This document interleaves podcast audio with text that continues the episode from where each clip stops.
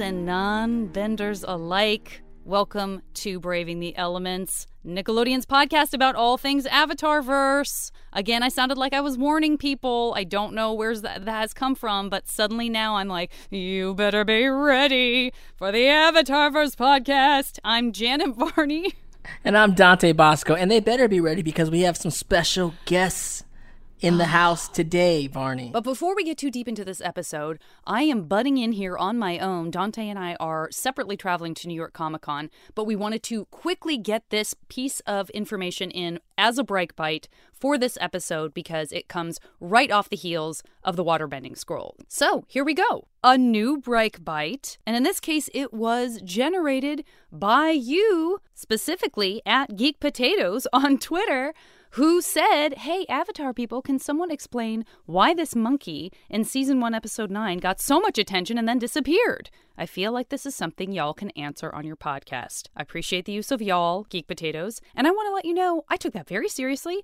I went ahead and went straight to the top, and this is what I came up with. To break. Hi, dads. I'm wondering if I could ask about the little monkey figurine in the Waterbending Scroll that mesmerizes Katara, is presumably purchased by Iroh, and shows up from time to time in the series. Yours ever truly, and this is what I heard back. From Brian. Hi, Janet. Maybe Mike has more info since I don't think I was in the writer's room when they came up with this. I just recall working on the design with Aldina Diaz, our prop designer. I think it was mostly her drawing, and I might have done a few tweaks to it.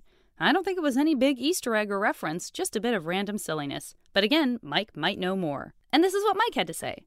I know nothing. I'm thinking it was probably a moment of John O'Brien random humor since it was his episode. But sorry, no great backstory to it, which probably doesn't help. And you know what I said, friends?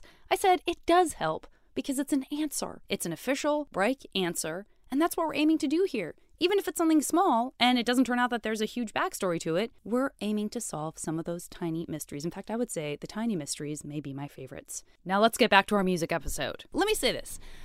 We love the fans. We love the fans. We love our peers. We love the fans who are peers. Half of the fans in the Avatarverse seem to be amazing artists in their own right. And the reason I'm saying this is they love the details. They love paying attention to all of the things, all of the components that make this world so amazing. And I just... I mean, I feel like we had released one episode and already people were writing us and saying, um, are you going to have Jeremy on? And we're like, right. whoa, whoa, whoa, hey, hey, hey, we released one episode. Yes, we are. We got a whole plan. But that's saying a lot about not just the fans, but of course, the phenomenal music composition of this show. So we are so excited to welcome, of course, our friend, the composer extraordinaire, Jeremy Zuckerman. We are also very, very excited to have an Avatar The Last Airbender fan, but also someone worth freaking out about because he has created the beloved podcast, Song Exploder, which of course is now also a television series on Netflix. His band, The one a m Radio, is fantastic. Please, please welcome Hrishikesh Hirway. Most notably, I think, for your listeners especially, and my heart, there was, an, there was a Song Exploder episode with Jeremy about the music from Korra. Yeah. Oh, from wow. the last episode of Korra. Yeah. I listened to that uh, over the weekend on when I was on a walk, and I was walking through a neighborhood with tears streaming, streaming down my face, feeling like I was alarming many people, but... It's kind of amazing that just hearing Jeremy talk about that scene and hearing the music without the context of the episode, I mean, I think that was the experience for a lot of people, that, that even divorced from the actual visuals and the plot, in that moment, hearing all of that, the, that's yeah. the power of Jeremy's music. That, I mean, um, I want to be clear. I was not crying at what Jeremy was saying. I was crying listening to the music, which I hasten to add was a part of the Song Exploder podcast episode. And I reached out to you, Rishi, super quick because when I talked to Jeremy about doing the episode, I said, what if we had Rishi join us to talk about the music of Avatar? Absolutely. You both Bring are him very in. Sweet. Not you, Dante. Well. I thank you for nothing. I'm here. I'm here. I'm here. I'm actually so excited. This is the thing, like going through the show with Varney now, it's like, not that I'm going to be an expert by the end of this, but we're just not some cute voices in the show. We also know some little tidbits about themes and artistry and the music now. I think it's fascinating. Well, I was just wondering, Jeremy, do you feel like it is part of your job as a composer to be deeply immersed in in the world and understand all of the world building, all of the mythology, all of the backstories of all the characters, um, in order to do what question, you do? Damn it! Wow, that is that is a profound question. Um, I'm short answer. I'm inclined to say no, because a lot of that stuff reveals itself over the course of the project, right? And there's things that I don't know and I don't understand about the characters. Um, but the beauty is, as I learn more and I understand more, as I experience the show, their themes deepen and they change and there's more variations. You know, like Zuko, for instance, is a good example. You know, he starts the show with a sort of very surface level kind of bad guy theme. And by the end, he has all, you know, these really sort of intimate, more emotional themes and themes that speak to the subtext and themes that speak to his development as a character and as a person, and themes that sort of call back, you know, but comment on who he was and who he is now and that kind of thing. Um, so the beautiful thing about, you know, composing for T V versus film even is that you experience, you have this relationship with the music that lasts sometimes for many years, and it changes just like as if you know a person for many years, right? And you you sort of experience things together and you grow together, and that's what happens with these themes. And uh, it's it's just a really sort of singular experience that you don't really get from working in any other medium. Jeremy, of course, you are here representing the music portion of the sort of sound landscape of Avatar. But of course, Benjamin Wynn, who designed sound for The Last Airbender and Legend of Korra, you know, lots of stories about the two of you working side by side and and ve- being very much that collaborative effort and the places yeah. where all of those things overlap. Do you prefer that kind of collaboration?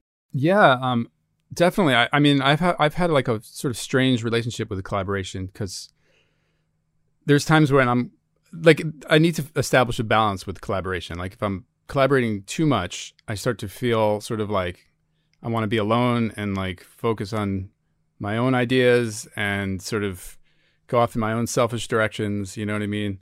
Um, and not really have to like justify or validate or explain an idea before it's ready, that kind of thing. Um, mm. Because when I'm collaborating, I tend to be very conscious of the other person's sort of perception of what I'm doing. Um, so there might be an idea that I want to explore that I'm not sure will be successful. And it might take a lot of time before it actually becomes anything. But and I won't pursue it because I, I'm like, they're going to see this and be like, this is not good. This guy's not very good at what he does. You know what I mean? And it's I like totally a whole thing. Get that. Um, yeah. we all done, we've all been those people on the sets like, I'm going to...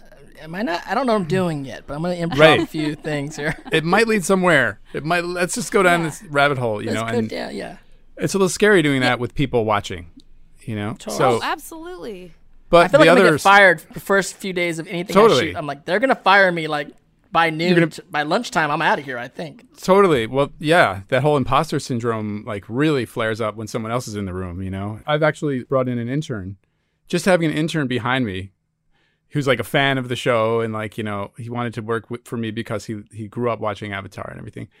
I'm like, oh man, he's going to see right through me. You know what I mean? And, and I feel very inhibited because I've gotten very I used to working alone. I love that you're sharing that. It's so relatable though. It's like now that there's someone here, it's completely changed my relationship to the thing that I'm yep. trying to create. I'm not trying to be performative right now, but suddenly by virtue of this other person, I'm performing, which Absolutely. totally can take you out. This is literally yep. why I'm doing this podcast yep. because fans ask me questions about the show that I did do. I did. That is my voice.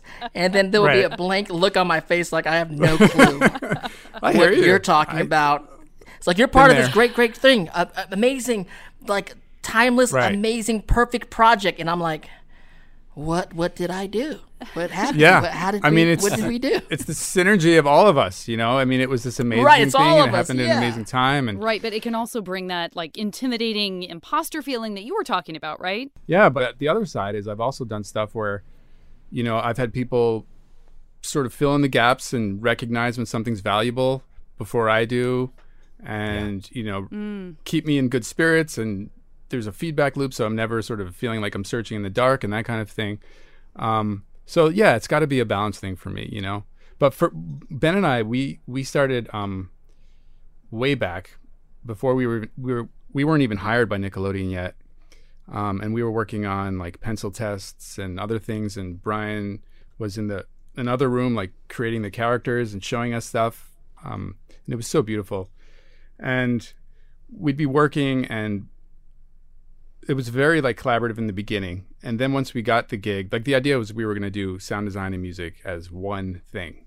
Yeah. We had this idea that sound design and music don't need to be separate. Like it could be thought of as the same thing, and the music would be very abstract and the sound design would be more abstract. But as the show, so, like very quickly we realized like that wasn't w- appropriate for this show. You know, it was like a cool idea. Everyone loved the idea, but it wasn't working for what we were doing. So after the pilot, um, I took over the, the duties of music, and Ben took over the duties of sound design. And we actually thought at some point we might switch. Like we thought, okay, maybe after oh, like wow. the first season we'll switch. Hmm. And then by yeah. by then we were like so down those roads. We were like, no way. You know, we tried switching one day and we're like, how do you do this? I was trying to do sound design. I was like, where, how, what is going on? And Ben was trying to do music, and we were just like, no, dude, like stay in your lane. It. Stay in your lane. Yeah, let's just stay, let's in stay in our lane. Cool. Yeah. But that's so funny because I mean that's another thing, and I would refer again. There's some great uh, history out there already in the podcast world. Not that I'm discouraging anyone from completing listening to this episode, but my point being, as auxiliary kind of material, uh, our dear dear friend Hector Navarro did a wonderful interview with you and Brian Konetsko many years ago. But you really delve into that process, and I've heard you say I think elsewhere that you know you did kind of have you benefited from that. I don't know what I'm doing.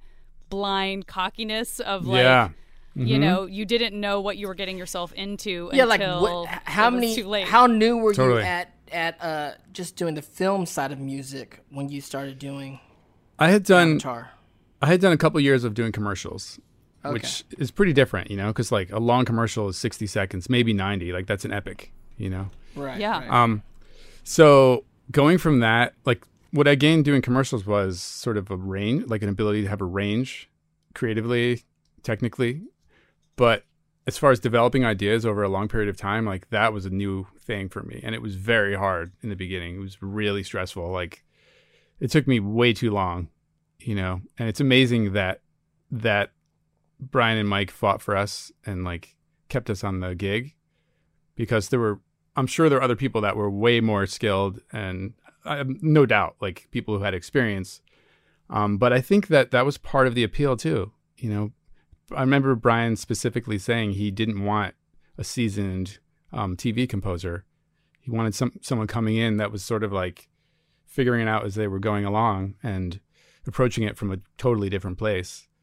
Um, and you can hear that in the earlier season, I think. I think it, you know, I think in some ways it becomes more traditional, like as the show progresses in some ways. Yeah. Well, right now we're we're barely halfway through the first book. So what you're referring to is very much like what we're kind of steeped in right now, you know? Um, yeah. Rishi, yeah. I, uh, I wanted to ask you, because you've, you've composed for film as well. What is that first experience like when someone approaches you and you know that they're potentially putting this very personal work, because how could it not be, in your hands? You know, Brian and Mike said, like, we want it to sound ancient but fictional. Rishi, when you are working on something, does someone come at you and say, like, okay, no, number one thing you should know, I love the xylophone. Now, the movie is da-da-da. Like, how much do you want to get from someone at the beginning versus how much are you bringing to it? You know what I mean? Well, I haven't done a lot of composing, and I think it's for uh, the reason what Jeremy mentioned about um, the experience that he gained in doing commercials, of being able to sort of approach many different kinds of scenes, many different kinds of problems with a, he ha- he has a really great sort of Swiss Army knife.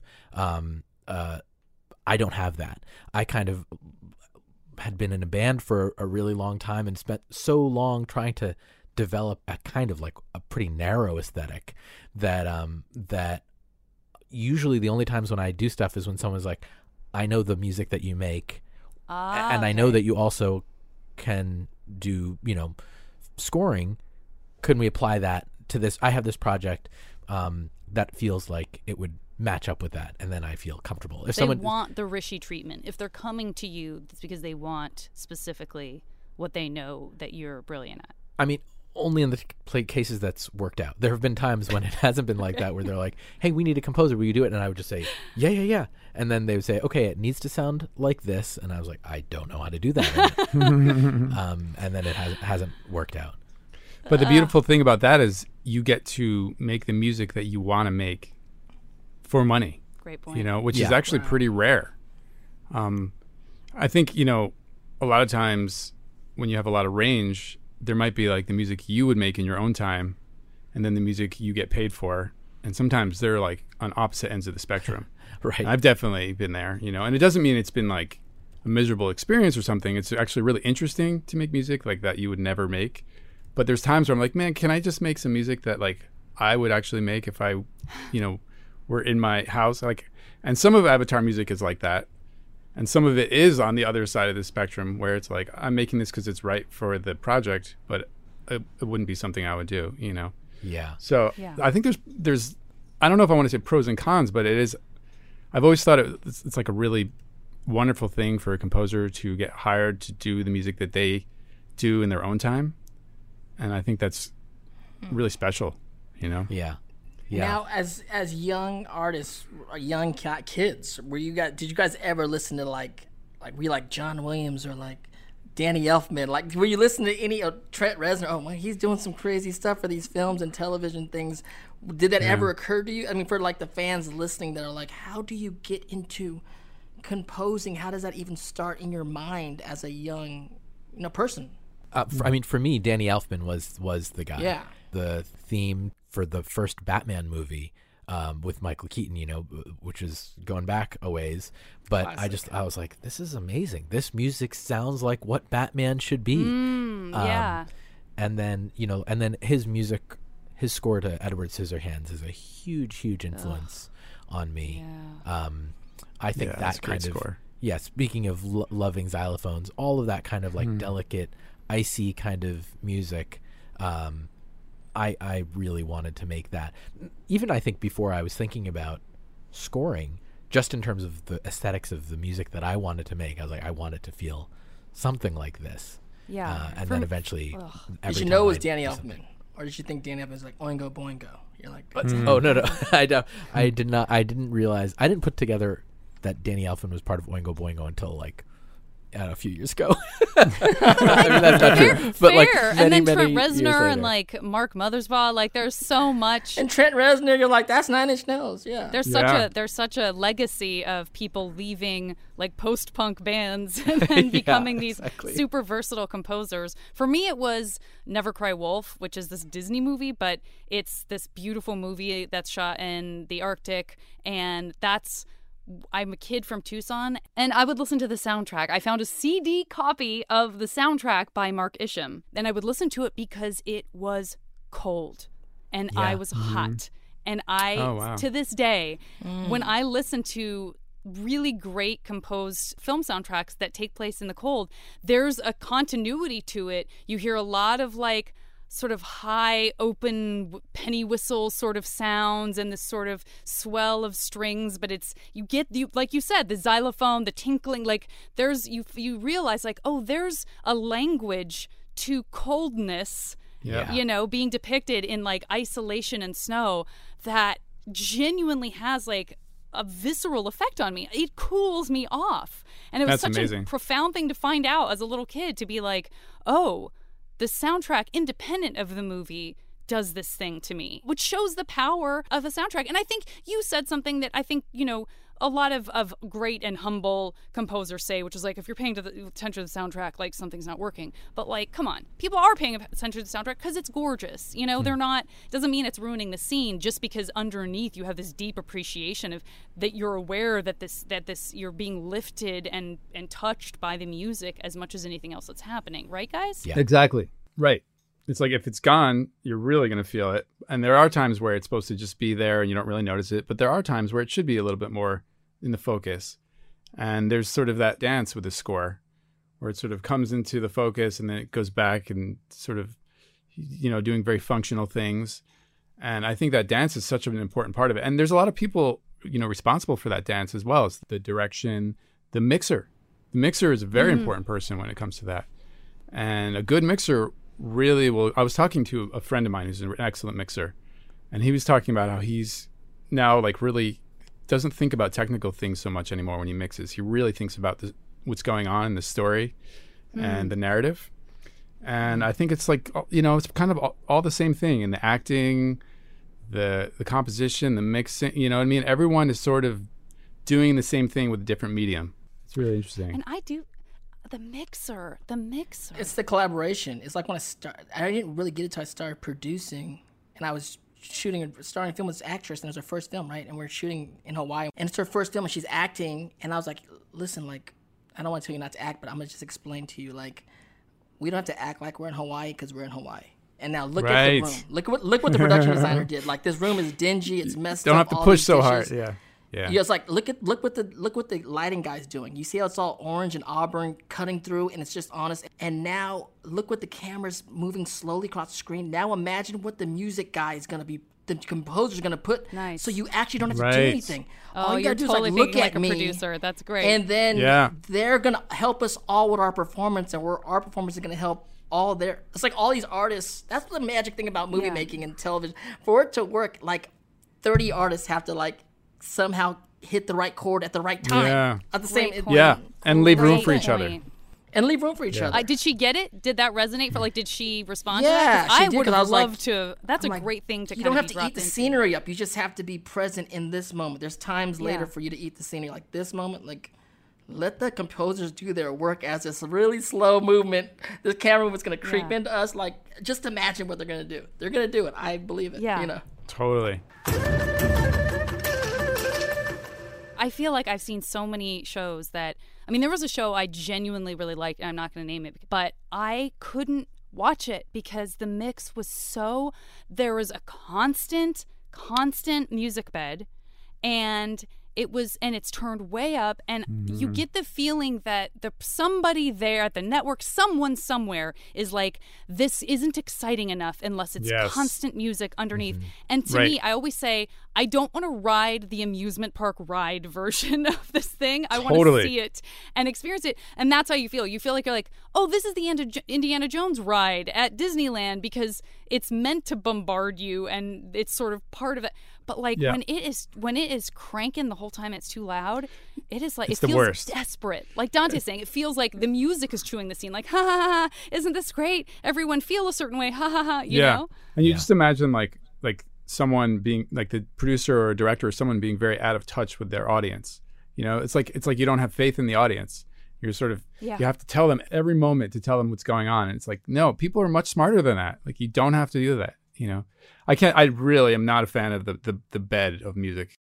Do you yeah. have that too, Rishi? Where you're like, I you see you have that moment where you're like, there shouldn't be music here. Or conversely, do you guys both have the there should be music here moments when you're watching media?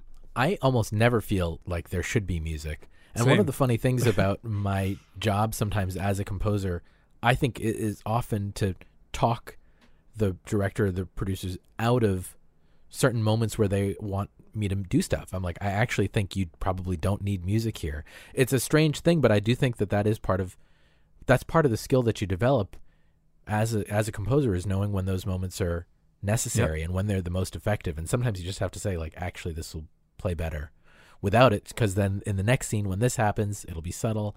It won't be subtle if it's already there before, you know. Exactly. Very, very true. There's nothing like the telling someone, you don't let me do my job because yeah, I shouldn't exactly. be doing my job in this moment. That kind of became a running joke with Korra in the spotting sessions, because I was constantly pushing to have silence, silent scenes. Yeah. And they were like, just like, Janet's are you voice, just lazy? It's just a musical instrument on its own. I'm sure that's what was being said. Right, right.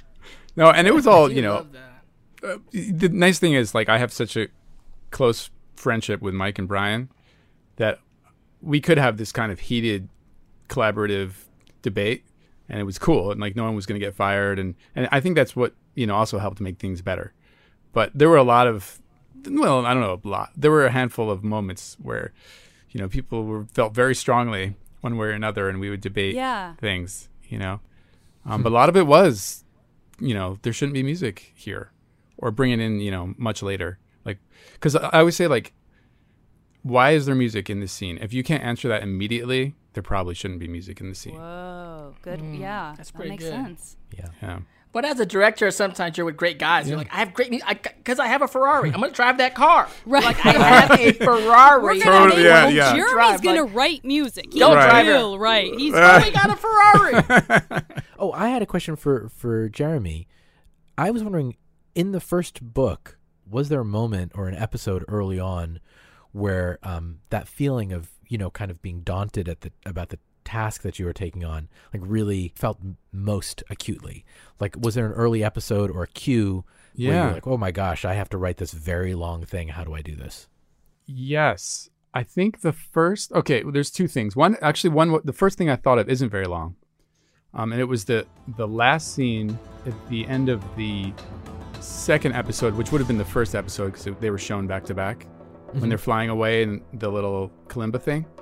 Yeah. And that cue I was very stuck on because there's like a little twist that happens when he's like, let's go here to this place and this place. And he shows the map and, and when Aang's showing right. the map. And and I just didn't know. For some reason, I didn't know how to make that shift, you know, into the mood shift. Like I was really feeling the kalimba thing and I wanted it to ride out. And like, and those kinds of like shifts were, were sort of new for me. What, the shift from what to what? What was the what um, the kalimba? Like nighttime sky, it's vibey mm-hmm. and it's quiet, and they're floating away. And then suddenly he gets excited, and, and Aang is showing them like all these places he wants to go on a map, all these things, he, these sort of fun activities they can do. And it's like a very sudden shift. And so that was like difficult for me to un- to sort of navigate at the time, even though it's a very simple thing. You just change, you know what I mean? But like I just couldn't like wrap my head around like suddenly changing without a transition or something. Um, so that was, that took way too long to figure out. And then the other thing was, I think the first like really long action scene, I hated doing action scenes at the time. Like I just, huh. I, they were so draining for me. You know what I mean? Like, and I felt like I was like, they were awful. Like I felt like I sucked at doing them. So I was like, oh no, I have to do an action scene. What did you pull from? Were you like percussion, strings? Like what, like what did you, when you saw action, like what was your go-to yeah, well, feeling? I guess that's probably part of it. Like I was figuring out the, the palette, but yeah, it was like, you know, percussion, um, strings, brass, but a lot of this stuff I was really like learning. Like I was studying orchestration books and scores like frantically because I had, like I had been to music school and I had like even went to grad, like graduated from graduate school, but I didn't study. Cal Arts and yeah. Berkeley, right? Yeah. yeah. Right. Jeremy's but I didn't like, study... I went to college. I know this stuff. I mean, we wanted to tell the best story possible, you know? All of us. Awesome. And Brian's references were insanely ambitious, you know, like things with Duduk, like all these different non-Western instruments. And he'd play me things, Warsaw Village Band and these other things. And I mean, I've told stories about this, like how I had to go buy a Duduk and, and learn it and play it for an episode in two weeks, you know. Um, right. And I would never do, I was actually just talking to Brian yesterday about that. Like I would never... I don't know if I would do that now. I don't think I would think it's possible. Like, I'm just old right. and tired. You just didn't know better. You didn't know better, so... Yeah, we were, like, young. Yeah, we believed anything was possible, and, like, we just made it work. You know? You should have a podcast called Song Exploder. And it will be about how you got like exploited to learn a new instrument. Anyway, as far as action scenes being hard, I would just add that I, as an actor, I always dreaded going in for A D R because it's really hard to scream and punch and make sounds and you're worried that you don't sound right. And then you hear the animators. I feel like the South Korean animators were like, oh, the action sequences, they're so taxing and hard. So it's interesting that you would have that experience yeah. because I do feel like collaboratively, you're picking up on the same thing that everyone is, which is like, oh, those are... Uh, they're brutal. Tough. Those are tough, you know? They're, they're so exhausting. You know? And yeah, they're so important, and that's supposed to be like a real, you know, crowd-pleasing moment. And so we all have to get it right. And of course, all the martial arts was real, all right? It was all real martial arts that they were doing, so that yeah. there was tons of detail there.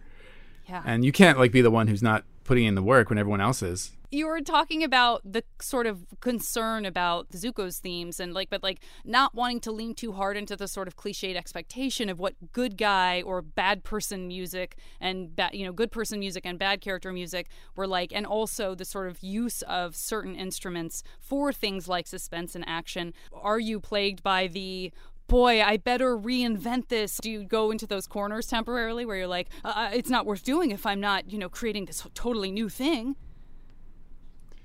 Yeah, um, I'm going to say yes and no.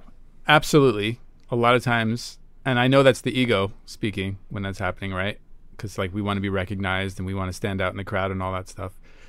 But also, if you really remind yourself that you're doing, you have to do what's right for the scene and the project, then hopefully that will take you out of that headspace, right? Which is why in some ways functional music like that is easy, easier on the brain in some ways mm. than writing your own music, which is like what Rishi was talking about, sort of the horror of trying to create your own work.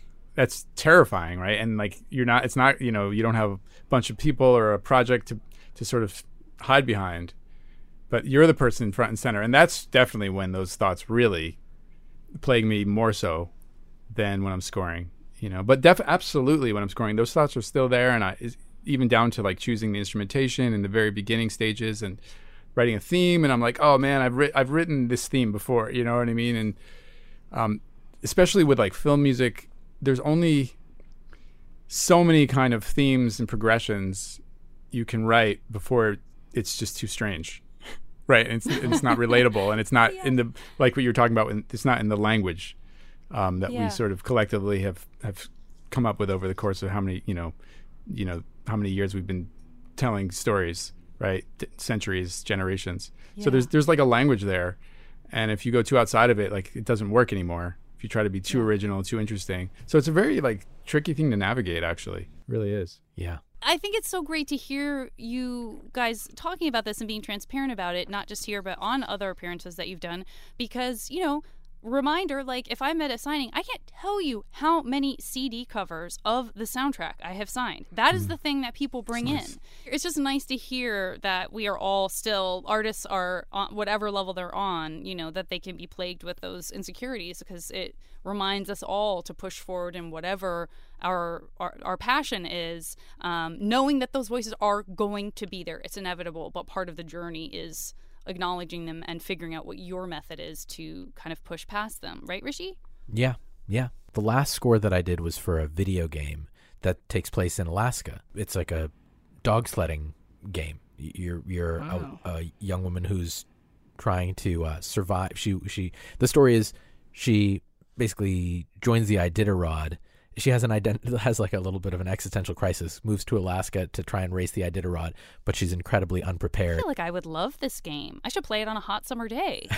It's very, it's a really like soothing game, but um, but it takes place in Alaska, and it is, you know, it's very sparse, and um, and I had to think about these things that you were talking about, like the sound of coldness. You know, how do I make it feel cold? And as you were saying, there are the, there are certain sounds that evoke coldness, and um, as much as I would want to be like, well, let me do something brand new that nobody's ever heard before, it's also like the language of that emotion. There are certain sonic textures that you have to bring in, and and if you try and be too original about it, you'll miss the mark. As composers, this is like what you do, right? So if in your own lives, your own love lives, you're gonna kiss your partner, you're holding hands in the park, you're watching a sunset, you know, we're all, we've all done this. Are there music and themes coming into your mind for your own life? Because, I mean, wow. as a filmmaker, I'll step out and be like, this is a real cinematic moment. I can almost see how I would shoot my own love scene as I'm walking through the park with my girl, right? At any moment, you're like at the beach seeing a beautiful sunset, and you're like, just start hearing music that's not there, but just in your mind? Wow. Or am I just tripping? I think it's a fair question. Know. That's a cool question. I think I hear music throughout the day, but I'm not super like hyper aware of it. Mm.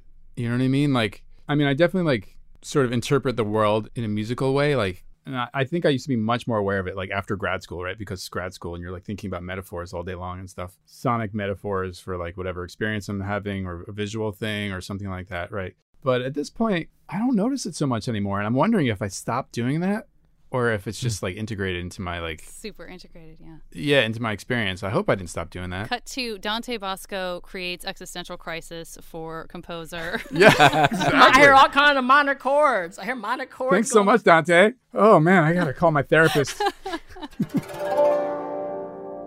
Jeremy, I didn't want to let this episode go by without uh, acknowledging that the podcast's themes are thanks to you. We got our own little mini soundtrack of just kind of like getting to even get, I mean, that was so exciting to be like, oh. Anyway, um, okay, well, we want it to be exciting. Aww. And we want it to be a little thrilling, uh, but not too, you know, want it to be too grim because, like, we're going to laugh a lot.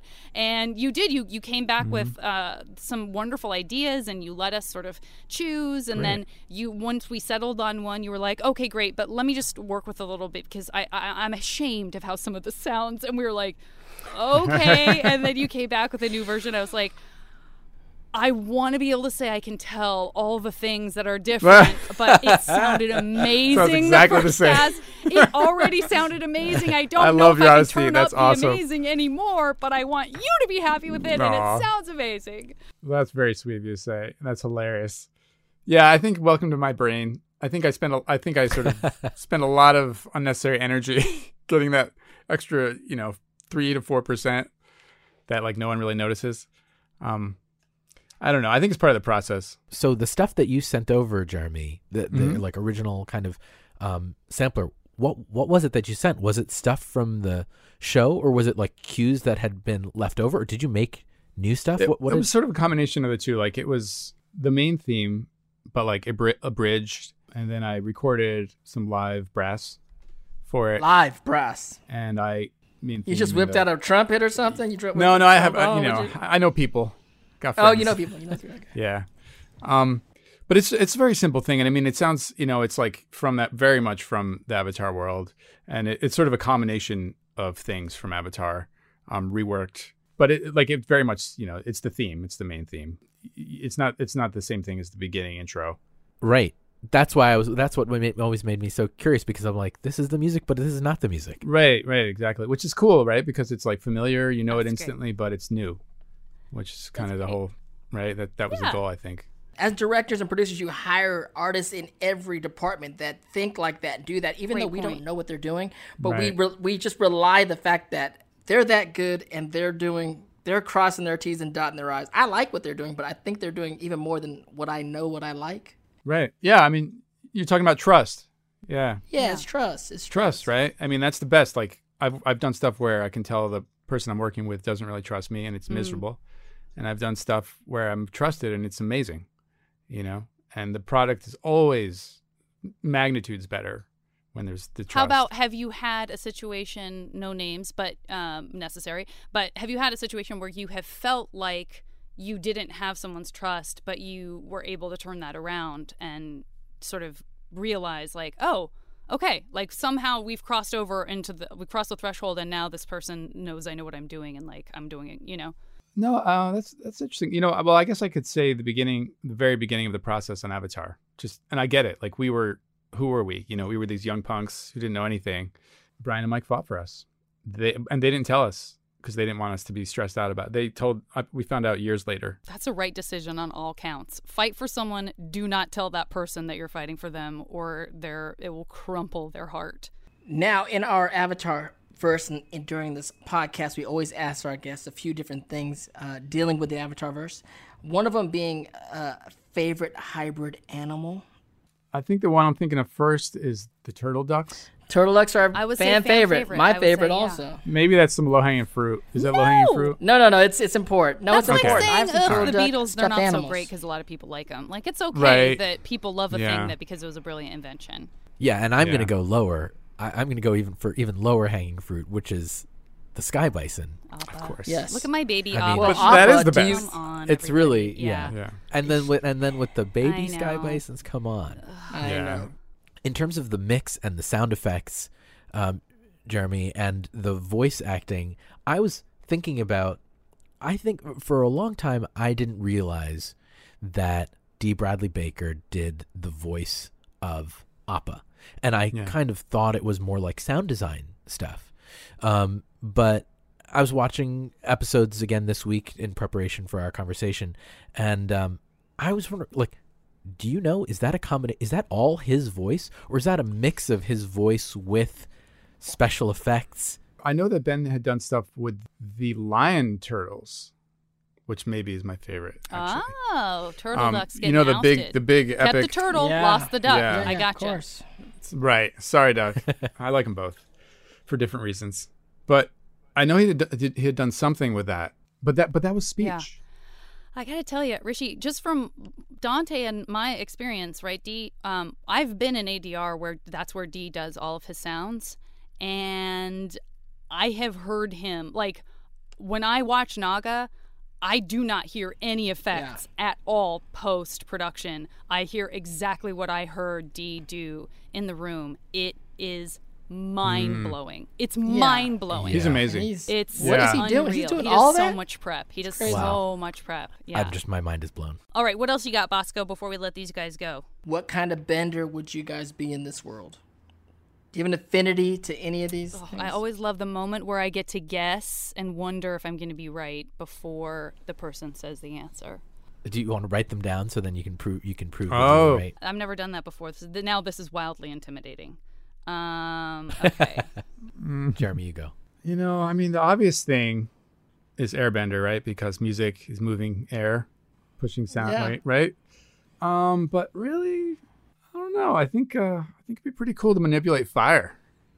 Fire you know? Nation, Jeremy. Yeah, you, there you I go. Liked you. I, was I knew that you and me I were was there. I was wrong yeah, on both. Yeah. I assigned you neither of those, so I, I already am very. What did you assign me? For some reason, I thought she assigned you I earth assigned and you, water. I assigned you earth. I thought maybe you would kind of say. I thought you would get into the practicality of like the texture and the sort right. of like the solidness of it. It is the most kind of solid. You gave me you know too I mean? much. You gave me too much credit. For, for depth of thought. About that heat. Your fault. Jeremy's about that yeah, heat, that was a much Barney. Deeper... Jeremy's about yes. that heat. No, you know, uh. I, in all fairness to you, I've changed my mind about three times. Good. So Good, all right. So I don't Listen, know. Listen, I'm not, I do I not know. Mind admitting Earth sounds great. I clearly have yeah. no idea what anyone's going to say at any given time, and that's okay. Yeah. All that being said, drum roll, please. Mm-hmm. uh, I think I would be an airbender. I did say airbender for you. Then I got one? Scared and thought maybe you would say that's water. And then th- that's when I said I wanted to give that person mm-hmm. two. And I said, no, I'm backing off two. I'll only pick one. And it was air. Good for you. Uh, air, yeah, air would be my first choice. I think water would be my backup well, There option. You go. That's the order I put it in. Yeah. So Wave I have a fifty-fifty record. That's not good. That's not, nobody's going to get hired. Not nobody's bad. Nobody's going to get hired when they're not wrong bad. Half the time. What are you going to do? This is why I did terribly on the S A Ts. Anytime there's multiple choice, I'm like, well. I can what? See a good reason for all of them. That yeah, is me. I absolutely exactly. do that. Like, well, if you look at it from a certain mm-hmm. perspective. Like Exactly. And then I, there's one last question I want to ask you guys, because you guys are both aware, you've been through the whole show. So is there any ships, relationships that you guys ship? I feel like all of my fan desires were actually nice. Met by the show. Nothing wrong with that. Katang, um, then you're a big Katang person. Yeah, exactly. Um, I will. By the way, I also sometimes say to my wife, I say, "Julie, do the thing," when I'm like asking her for a favor. Excellent, uh, Julie. Do the thing, Julie. Do the I love thing. It. John Michael Higgins, what a perfect man. Yeah, I mean that, and that was the sh- ship where I was like, "Is yeah. that going to finally?" That was the biggest question mark. I felt like Kurosami was. That was, you know, that was in the cards, and I was excited for it to happen. The is that going to happen? Yeah, no, I'm so happy it did. Was it discussed? It was obviously alluded yeah. to a lot. Yeah, I, I didn't. I really didn't think that Nickelodeon or anyone's going to like. They were going to go there. Jeremy and I mm-hmm. talked about this a lot actually for his episode because it is that you know incredibly yeah. significant final scene from Korra. It's that music that that Jeremy discusses and breaks down. Um, you dug it. Right. So you dug Korosami, Jeremy. I know from yeah. that episode. I I, oh, I was so happy. I couldn't. I was freaking out. Um, yeah, Rishi, you did such a beautiful job on that episode of Song Exploder. I was, I was such, just your words, your words, and that. Your music. So it's wonderful. It's so special. Yeah, you crafted something. It's so so special. I will admit, I think about Aang's theme. I think about the. I think about that. All the time too. It's probably crept its way into music that I've written in an embarrassing way. Now that I'm mentioning it, uh, people will be like, people go back and listen. You'll be hearing from my lawyers.